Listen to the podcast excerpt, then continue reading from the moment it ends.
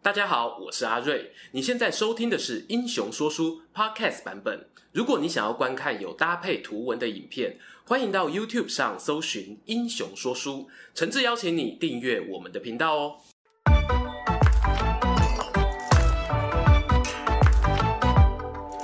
Hello，英雄说书的观众朋友，你们好，我是说书人阿瑞，替大家带来精彩的英雄故事。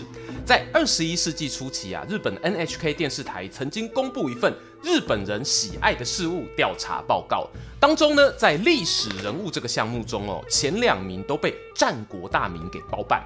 分别是织田信长与德川家康，他们呢、也算我们英雄说书频道的熟面孔啦。不过紧追在后的第三名哦就不简单喽，有人形容他呢是幕末黑暗时期中最闪亮的一颗流星，在历史舞台停留的时间虽然短暂，划过天空后啊却放出最耀眼的光芒，替日本照亮了接下来的明治维新之路。没错。终于啊，要轮到介绍我们出身土佐的豪杰，拉开近代日本政治改革的序幕——坂本龙马。老观众们呐、从之前两支新选组的影片，应该都猜得到了。那可以说是用近藤勇与土方岁三替龙马开路。和新选组相同的地方是呢，坂本龙马的人生经历是许多二创艺术作品热爱的题材。最早在大正年间哦，公元一九一一年就被搬上了大荧幕演出。后来六零年代更有大家熟悉的国民作家司马辽太郎撰写长篇小说《龙马行》。累积到今天为止的电影、电视剧、动漫改编作品啊，是多如繁星。而版本龙马故事呢，之所以受到社会大众的欢迎，除了他在一个大时代关键转捩点上，敢于实践自己理想，尝试去推动历史齿轮的勇气之外，其洒脱的个性、充满魅力的口才，更是令许多人深深着迷。我打算呢，用两集影片的时间来跟大家聊聊我所认识的版本龙马，而这一切的开端呢，就从龙马的故乡、孕育幕末志士的摇篮——维新之门土佐国开始聊起吧。土佐国位置在今天四国岛上的高知县，是一个农业为主的县市。由于啊，在幕府末期，他们积极推动经济与政治上的改革运动，和另外三个藩国，分别是萨摩、长州、肥前，并称为萨长土肥四大雄藩。后来的明治维新时期呢，贡献了很多人才进入新政府工作。当然啦，这有好有坏哦。未来呢，有机会再聊。喜欢日本战国的朋友，听到土佐呢，一定会想到那一个看似瘦弱，实则勇猛过人的战国大名长宗我部元亲。他其实哦，也与龙马的祖先渊源有点关系哦。当时啊，元亲能够统一土佐，有一个很重要的政策，叫做一领俱足。白话讲呢，就是更有制度的兵农合一啦。然而，长宗我部家的快乐呢，没有持续太久。随着大家熟悉的关原之战到来，他们加入了西军，最后啊，被德川家康为首的东军打败，还受到惩罚性调度，没收了对土佐国的统治权。家康呢，把土佐改封给自己的家臣山内一封。跟随山内一封前来的还有很多武士，他们被称为上士。这个上哦，就是比较高级的意思。有上就会有下啦。原本啊，在长宗我部旗下那一些一领俱足的武士阶级就是下士了，也有人称之为乡士。因此，大家可以理解，这些所谓乡士跟德川家康建立起来的幕府是有过节的啊。间接也导致了在幕末年代，很多出身土佐的乡士选择用脱藩这种行为来表达自己对时局的不满，进而成为推动倒幕的动力。当中呢，包括龙马在内，有八个很有名的年轻人被称为维新八志士。如今在高知县的桃园町，还能看到纪念他们的铜像。好啦，话说回我们的主角坂本龙马，他是在一八三五年十一月出生于土佐国的城下町，身份哦就是乡士。不过这个身份呢是买来的，因为啊，据说他祖辈是经营过酿酒与丝绸业的大商号，店名叫做采谷屋，累积了不少资产，后来分出了龙马爸爸这一个支系。在司马辽太郎的小说中呢，还引用一个更戏剧性的传闻。他说啊，龙马家人是明智光秀的家臣明智秀满的后裔，在本能寺之变后逃来四国，因为落脚在长冈郡彩谷村，所以呢，用这个来替店铺取名。无论以上传说真实性有多少，在家族经济支援下，使得龙马的童年哦过得上称宽裕。而且后来呢，他行走江湖时有个化名，就叫做采谷梅太郎，把采谷屋的名号啊拿来使用，算是一种呢对祖先的致敬啦。其实龙马这两个字呢，也并非本名，他原来的名字是坂本直柔，会被叫做龙马的原因哦，有几个常见说法。有一说呢，是跟历史上很多名人相似，父母亲在生下他之前，做梦梦到飞龙啊、飞马等祥瑞之兆，因此拿来当做昵称。另一说是呢，当时啊有一些与龙马往来的书信是称呼他为良马，在日语发音呢读作六马。刚好我和龙马相同，所以后来汉字呢，大家也就没再特别区分了。龙马呢，早早啊就被安排进入家乡附近的私塾念书。不过他小时候身体瘦弱，还有尿床的坏习惯，经常啊被同学欺负。加上呢，母亲在他十岁这年过世，对于小朋友来说，我那个情绪压力确实比较难以排解。小龙马上学没多久，就因为和别人打架而退学。没关系。他上头呢有一个姐姐，名叫坂本乙女。这时啊，跳出来姐代母职，一肩挑起教育龙马的重责大任。不要小看武士家庭的女孩哦，她可是巾帼不让须眉呀，丝毫没有入没了家风。根据史料记载，乙女姐姐的身高呢有五尺八寸，体重约三十贯，换算成今天的单位，那是一百七十五公分，超过一百公斤的职业运动员体格哦。乙女不仅能够熟练的使用长剃刀、骑马、射箭、剑道，乃至于吟诗、和歌、演奏三味线等乐器，通通难不倒她，完全就是一个文武双全、色艺兼备啊！我说的呢是武士本色。可以想见，姐姐呢对小弟龙马的教育是不可能轻松的，不光是书本里的知识要学，体育方面哦都别想荒废。举例来说，乙女呢为了让龙马学会游泳，特别带他到河边，接着拿起竹竿，扑通一声把弟弟戳下河。不要骗我，你才不是姐姐，你是海陆两栖侦搜大队的魔鬼教官吧？别说游泳了，连长年以来的尿床坏习惯，都在姐姐接手管教之后呢，烟消云散。龙马成年之后，也曾多次表达对这位姐姐的感谢之意。他们哦，毕竟还是姐弟情深啊。版本龙马从十四岁在家乡小栗流道馆开始学习剑术，十八岁前往江户的北辰一刀流道场进修。诶，没错，这跟新选组的山南静助哦是同一流派的。龙马没有辜负姐姐的铁血指导，十九岁就获得免许接传认可，达到可以开馆授徒的等级。甚至还被认为哦，已经超越他剑术老师千叶定吉的亲生儿子，要接班道场都没有问题。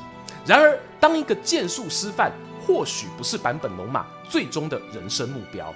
与此同时呢，他还收到一个棘手的请求，有个来自土佐的同乡啊，知道他武艺高超，对他开门见山表示：“龙马，我们需要你去执行暗杀任务。”这位邀请龙马去当杀手的人，名字叫做武士半平太。他是土佐藩出身的乡士，也跟龙马一样，曾经到江户留学，因此接收到了攘夷派的思想。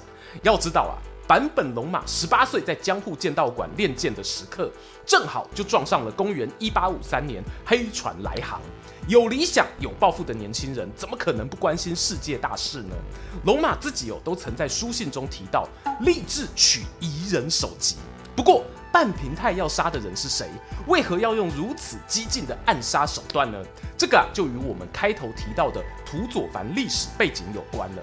土佐藩在关原战后啊，受到山内一丰统治，因此呢，他们对于幕府处理外国势力的政策是相对友善而且配合的。但是啊，我们在好几支影片哦都提到过，幕府中后期的日本其实面临内忧外患，历经地震、火山爆发、饥荒等等问题，百姓都吃不饱了。对于执政者的不满呢，也累积到临界点。黑船事件哦，说真的，只是一根点燃你怒火的火柴。关于什么尊王攘夷啊、公武合一的讨论，欢迎参考我们新选组上集的介绍。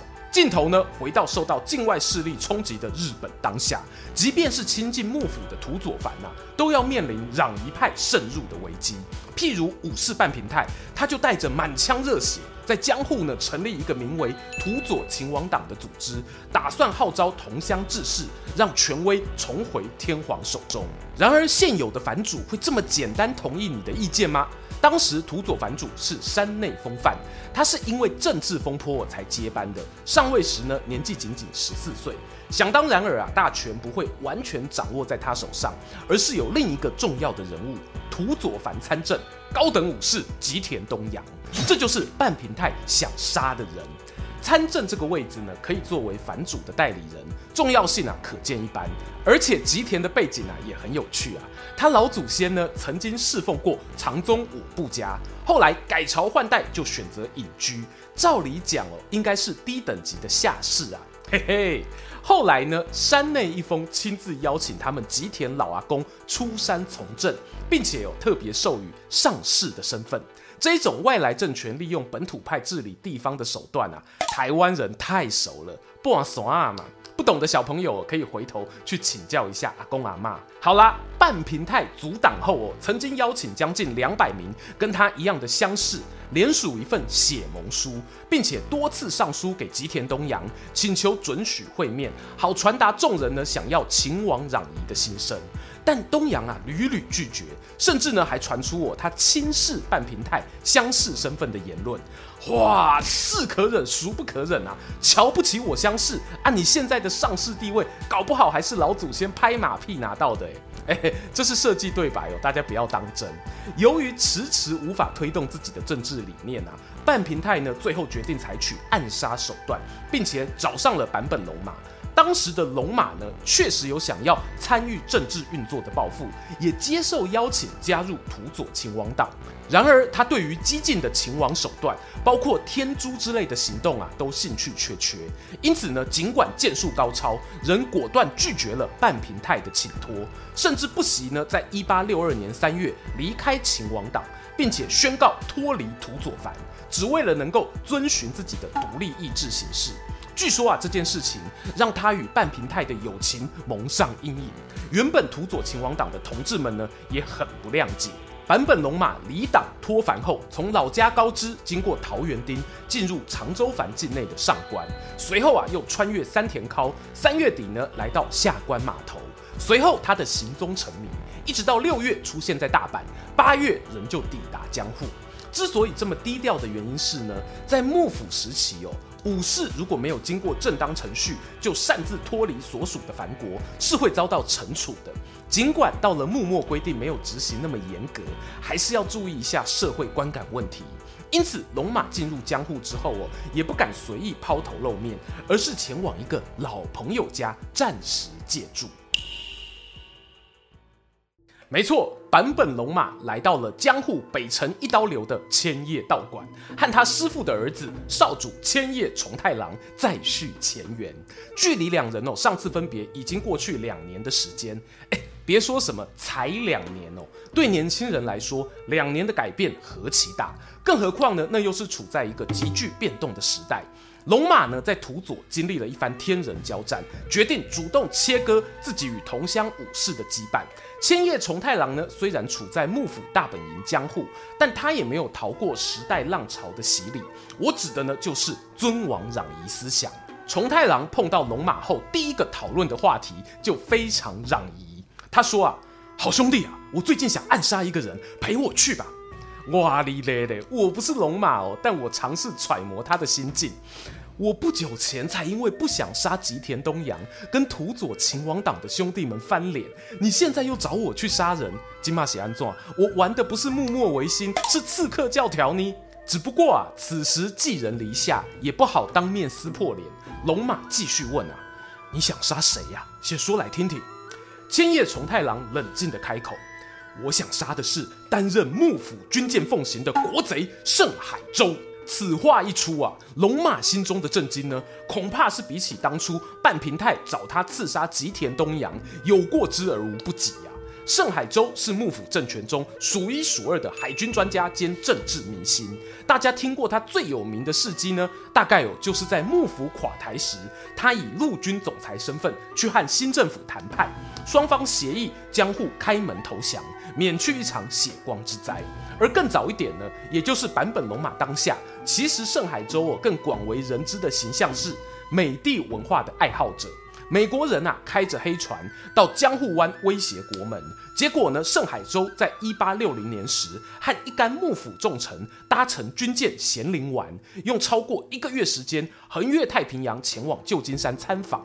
回国后呢，对将军啊大力宣传美国如何如何先进，也赞成呢彼此贸易交流。这应该哦，也是千叶重太郎不爽盛海舟的原因。那么接下来事情会如何发展呢？这里啊，先容我引用司马辽太郎小说《龙马行》的情节。